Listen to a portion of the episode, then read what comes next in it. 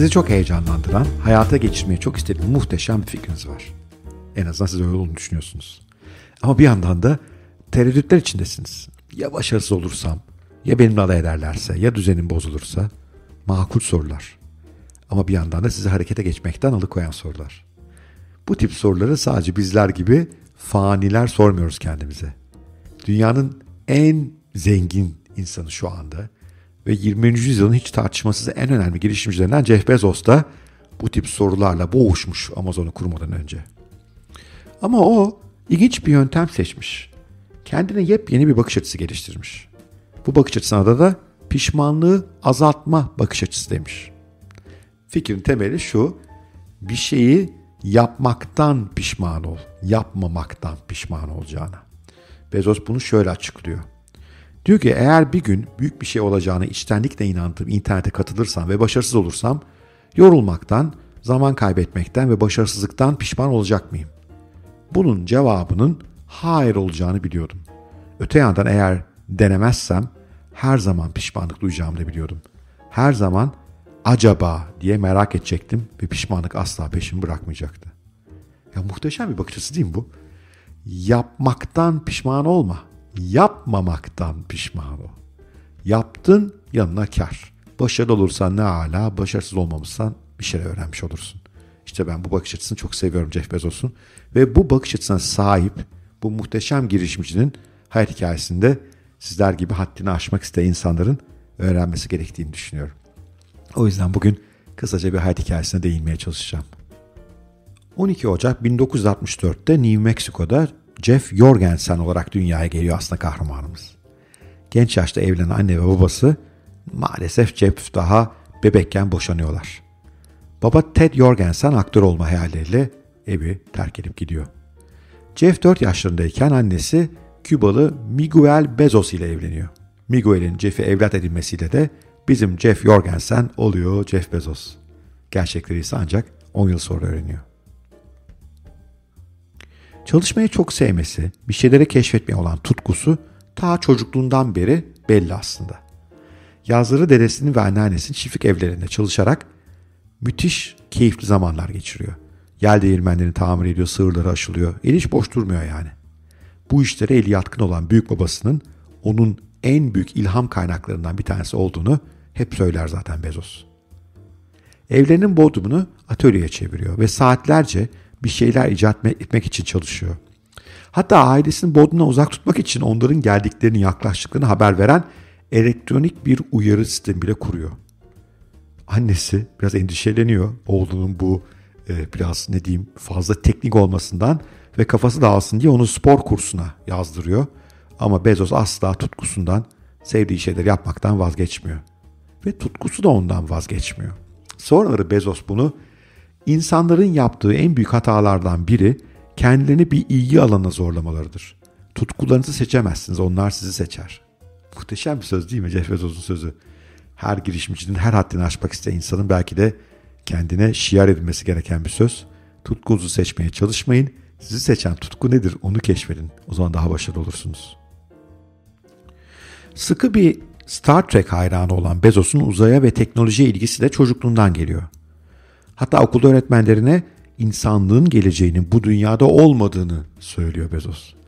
Şu an sahip olduğu Blue Origin adındaki uzay keşif firmasının hayalini o zamanlardan kurmaya başlamış anlayacağınız. Belki bilenler var.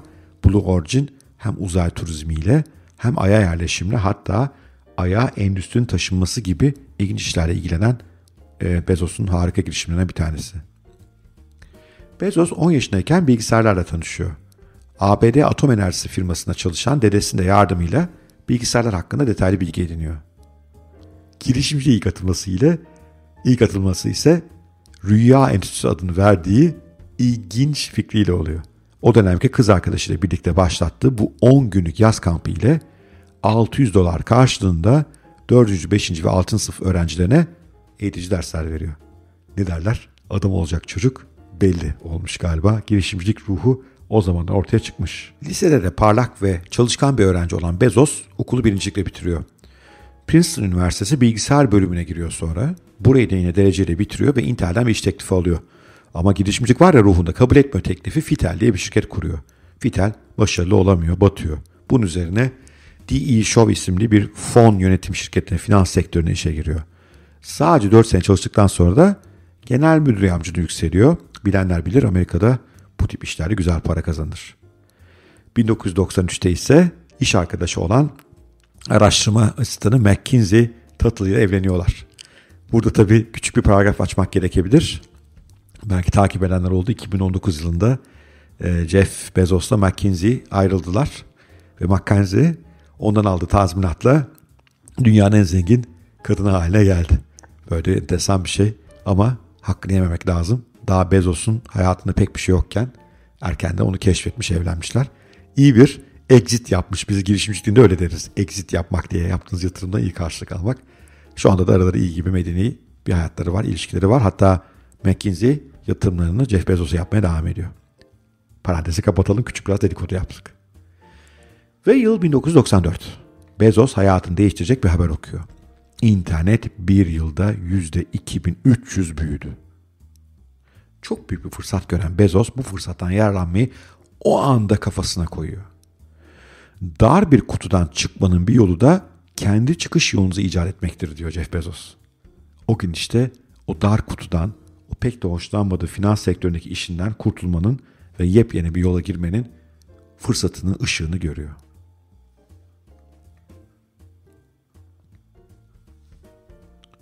Bezos öncelikle internet üzerinden en çok satılabilecek 20 ürünü listeliyor. Ve sonunda kitaba karar veriyor. Çünkü diyor ki kitapta başka online satış, çevrimçi satış sitesi yok. Ve kitaplarda çeşitlilik çok fazla. O yüzden bu kadar çeşitliliği tüketicilerle buluşturmanın en iyi yolu internet olabilir. En büyük kitap dükkanı bile buna başa çıkamaz. O yüzden kitap işine girmeye karar veriyor. Ve evinin bodrum katında birikmiş kitapları satarak hemen yola koyuluyor. O bir meşhur fotoğrafı vardır belki görenler vardır. Ofisinin bir ev gibi olduğu küçücük bir yerden çalıştığı ortamda hayata geçiyor. Amazon fikri. Ve işinden de istifa ediyor. Üstelik de çok iyi teklifler almasına rağmen şirketinden işi bırakmaması için işini de terk ediyor. Tabi Bezos'un şanslı olduğu bir konu var. Yeterli sermayesinin olmadığı bir dönemde babası ona Miguel Bezos yani 300 bin dolar ödünç veriyor. Onu destekliyor. Bu da onun şanslı yönü. Ama o bu parayı iyi değerlendiriyor. Silikon Vadisi'ne gitmek yerine daha ucuza mühendisler, programcılar bulabileceğini düşündü. Seattle'ı seçiyor ve bir garajda kuruyor şirketini. Garaj olmadan olmuyor. Bu hikayelerde hep var. İş toplantıları ise dünyanın en büyük kitap satıcılarından Barnes Noble kafelerine yapıyor dönem. Belki bilenler var. Daha sonra Barnes Noble'un iflasına neden oluyor Bezos ama ilk dönemde onların kafesinde yapıyor bu işi. Bu arada kurduğu ticaret sitesinin ismini önce awake.com sonra relentless.com olarak belirliyor. Ama sonra bir gün birdenbire o devasa ve büyüleyici Amazon nehri geliyor aklına ve işte o gün sitesine Amazon ismini vermeyi düşünüyor. 1 Kasım 1994'te de isim sicilini, ismin tescilini alıyor. Kuruluşun ilk haftasında Amazon 50 eyalete ve 45 farklı ülkeye kitap satıyor. Şirket 1997 yılında harika arz ediliyor ve beklentilerin çok ötesine ilgi görüyor. Bezos kazandığı tüm parayı işin daha hayale getirmek için harcayan birisi bu arada. Depoları genişletiyor, yenilerini ekliyor, siteyi genişletiyor. Sürekli işine geri para yatırıyor. 1999 yılında Amazon 7 bin çalışana ulaşıyor ama bu süreç boyunca aslında hiç kar etmiyor. 7 yıl boyunca hiç kar etmiyor. Bu dönemde hatta toplamda 2,5 milyar dolar zarar ediyor. 1997 ile 2001 arasında yaşanan dev.com krizine rağmen belki bilenler vardır bu dönemde internet girişimlerinin çok büyük bölümü iflas ettiler. Çünkü çoğu para kazanamıyordu ama Amazon hayatta kalmayı başarıyor. Diğer girişimler bir bir batarken Amazon ilk karını 2001'in ilk çeyreğinde 5 milyon dolar olarak açıklıyor. Ve o gün bugündür de Amazon artık karlı bir şirket. Evet, kitap satarak internet ticaretine başlayan Jeff Bezos bugün ne isterse onu satıyor ve Amazon'un piyasa değeri 900 milyar doların üzerinde genelde hep ilk 3 değerli firmaların birisi olarak işte malum Apple, Microsoft ve sonra e, Amazon olarak ortaya çıkıyor. Aslında bugün baktığımızda Amazon sadece bir perakendeci değil, dünyayı tam anlamıyla ele geçiren dev bir grup olduğunu söyleyebiliriz. Bünyelerinde çok sayıda şirket var. Gazete var, Washington Post mesela. E, bu oyunların canlı yayınladığı Twitch onun bir parçası. E, bu film yorumlarının yapıldığı IMDb onun bir parçası. E, Twitter'da ortaklığı var. Zappos denen dünyanın en büyük ayakkabı perakendisi onun. Whole Foods isimli Amerika'nın en önemli gıda perakendisi onun. E, bir yandan da e, bulut üzerinden e, bulut e, teknolojisi hizmetleri veren Amazon bulut hizmetleri var ki Amazon en büyük değerli işlerinden bir tanesi. Yani aslında artık dev imparatorluktan bahsediyoruz. Perakende bunun sadece bir boyutu. Yani Bezos geleceği gören, inancını kaybetmeyen, bakış açısını değiştiren ve çok çalışan ve sonunda da bir imparatorluk yaratan bir insan. Ve nispeten de kısa bir sürede düşünecek olursanız 94'lerden 95'lerden buraya o kadar da uzun bir zaman geçmedi. Bezos diyor ki eğer bir girişimci olarak şirket kuracaksınız tutkulu olduğunuz bir şeye odaklandığınızdan emin olun. Çok da haklı çünkü tutku enerji veriyor. Ama Bezos'un hayat değiştirecek, bakış açısı değiştirecek sözleri bunlarda kısıtlı değil. Birkaç tane daha var. Onları paylaşmak isterim. Diyor ki iyi bir girişimci olup çok para kazanmak istiyorsanız 10 sene sonra dünyada nelerin değişeceğini değil, nelerin değişmeyeceğini öngörmeniz gerekir. Burada aslında anlatmaya çalıştığı Amazon'da gördüğü fırsat. Her zaman insanlar ucuza, hızlı, kaliteli hizmetle satılan ürünler satın almak isteyecekler. Amazon'da bunu yapıyor. Hiç değişmeyen bir ihtiyaç. Diyor ki eleştirmek istemiyorsan yeni hiçbir şey yapma. Çünkü yeni bir şey yaparsan eleştirinin bol olacak. Diyor ki müşteriler ürünlerden memnun kalırsa o ürünleri aralarında konuşurlar. Müşterilerin kendi aralarında konuşmaları sonucunda ortaya çıkan reklamdan daha güçlü bir reklam yoktur. Bu da harika. İşte kulaktan kulağa pazarlamanın önemi ki hakikaten Amazon müşteri memnuniyetine anormal önem veren bir şirket. Diyor ki yenilikçi birisi olacaksan yanlış anlaşılmalara hazırlıklı olmalısın.